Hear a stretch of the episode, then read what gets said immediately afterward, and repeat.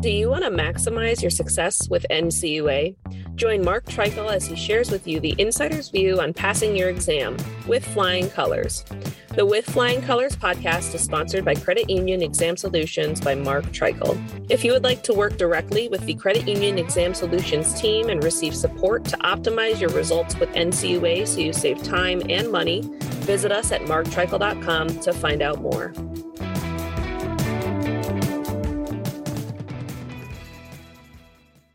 Hey everyone, this is Mark Treichel with another episode of With Flying Colors. This is a quick take on the NCUA recent release of a simplified CECL tool, that's CECL, the CECL tool for small credit unions. They issued a press release on September 14th, uh, which put this tool out there for credit unions under 100 million to utilize. And they said in the press release that the tool is intended for use by credit unions with under 100 million in assets, although it could be used by larger credit unions based on the discretion of their management and auditors. And so we followed this up with about an hour long webinar, which is out there on YouTube. And I'm going to highlight about six minutes of that of that webinar, which uh, to me are the key portions of it. Of course, that starts with an opening statement from NCUA Chairman Todd Harper, and that's what we've got up next here for. Hello to everyone joining us for today's webinar on the NCUA's recently released simplified CECL spreadsheet tool. Initially, many within the credit union system had concerns about the rule issued by the Financial Accounting Standards Board, or FASB, to require the earlier recognition of credit losses. But as we move through the pandemic's financial and economic fallout, many credit unions increased their reserves in anticipation of coming losses. And that additional reserving has helped many credit unions to set aside sufficient funds to comply with FASB's new CECL rule. Nevertheless, we recognize the costs involved in complying with this new accounting standard. And implementing the CECL rule should not distract from your credit union from serving your members and communities.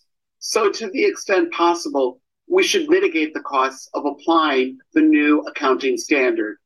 That is why the NCUA developed the simplified CECL spreadsheet tool, which the agency released in mid September. The tool is a valuable resource to help credit unions, especially those with less than $100 million in assets, to comply with the Financial Accounting Standard Board's CECL rule that goes into effect for most credit unions at the start of 2023. In brief, this tool uses the weighted average remaining maturity, otherwise known as WARM methodology, to estimate the allowance for credit losses. And during the CECL tool's development, the NCUA worked to gain the FASB support for the tool's WARM methodology. The tool is easy to use and requires a credit union to enter its charter number, total assets, and loan portfolio balances. The simplified CECL tool is available for download at no charge on the NCUA's website, and I encourage your credit union to try out the CECL tool to see how it can work for you. By relying on the simplified tool and making appropriate adjustments based on the circumstances of your credit union, you can quickly and easily calculate the amount you need to reserve for losses. Thus, this tool will save you time and money, and your credit union will not need to hire a high priced PhD econometrician or an expensive valuation expert to comply with this new FASB standard. The NCUA also remains committed to helping credit unions as they transition to CECL. That's why the NCUA board finalized a rule to mitigate the day one adverse effects on regulatory capital that may result from the adoption of CECL.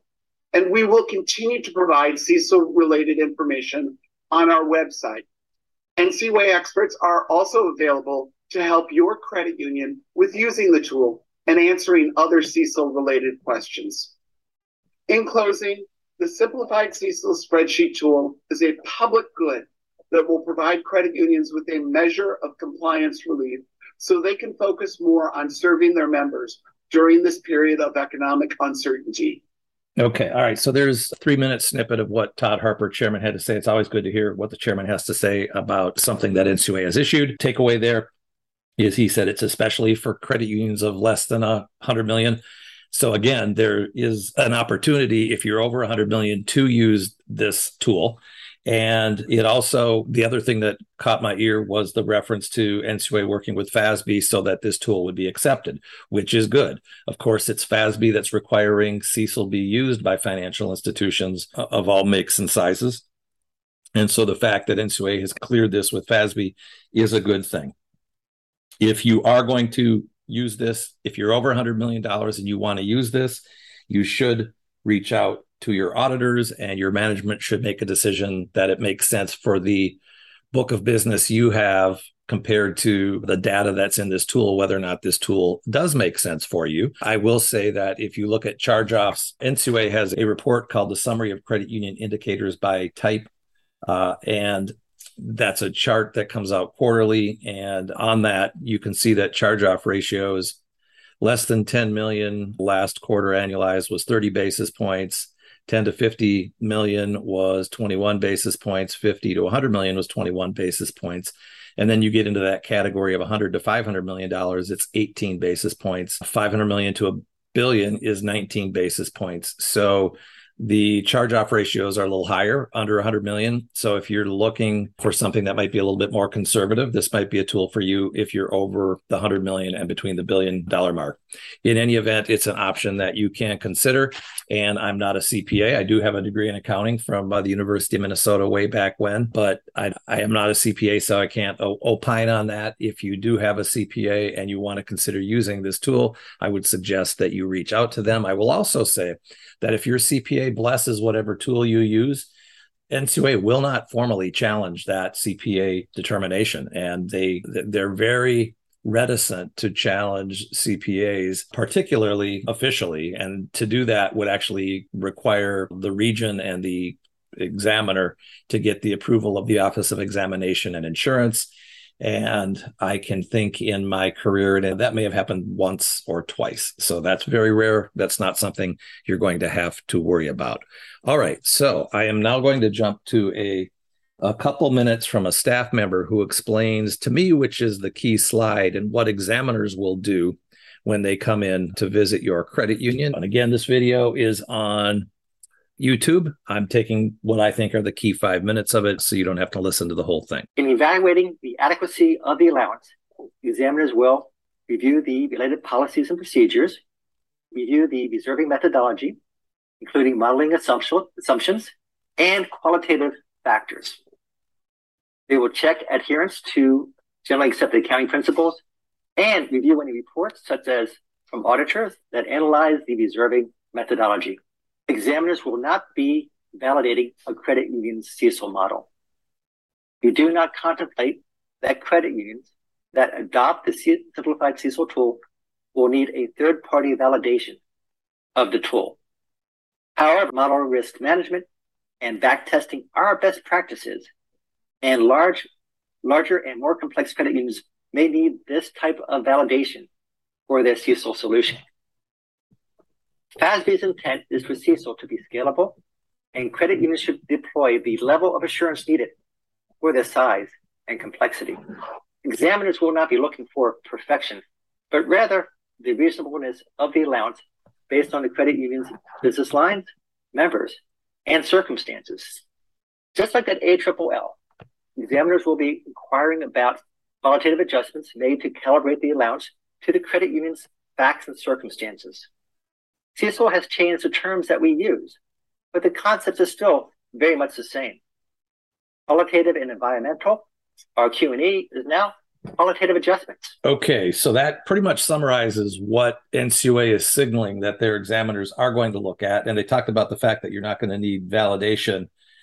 However, they did caveat that by saying if you're a larger credit union, you might need that. While they didn't exactly say it in these words, to me, that means if you're over 100 million and you are considering using this tool that you may need validation and that's where they refer you to your cpa should your management team decide that you want to use it and you're over a $100 million so that's uh, connecting a few of the dots there.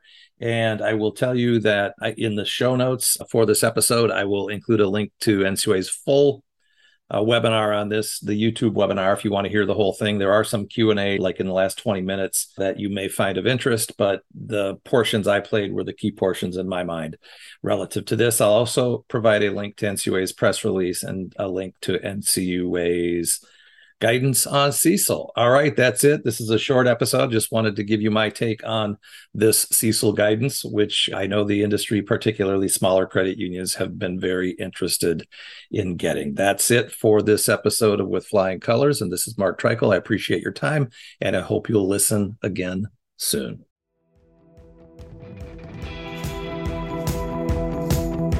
Thank you for joining us on this episode of With Flying Colors. Subscribe on your favorite podcast app to hear future episodes where subject matter experts of all varieties will provide tips on how to achieve success with NCUA. If you would like to learn more about how we assist credit unions, check out our services at marktreichel.com.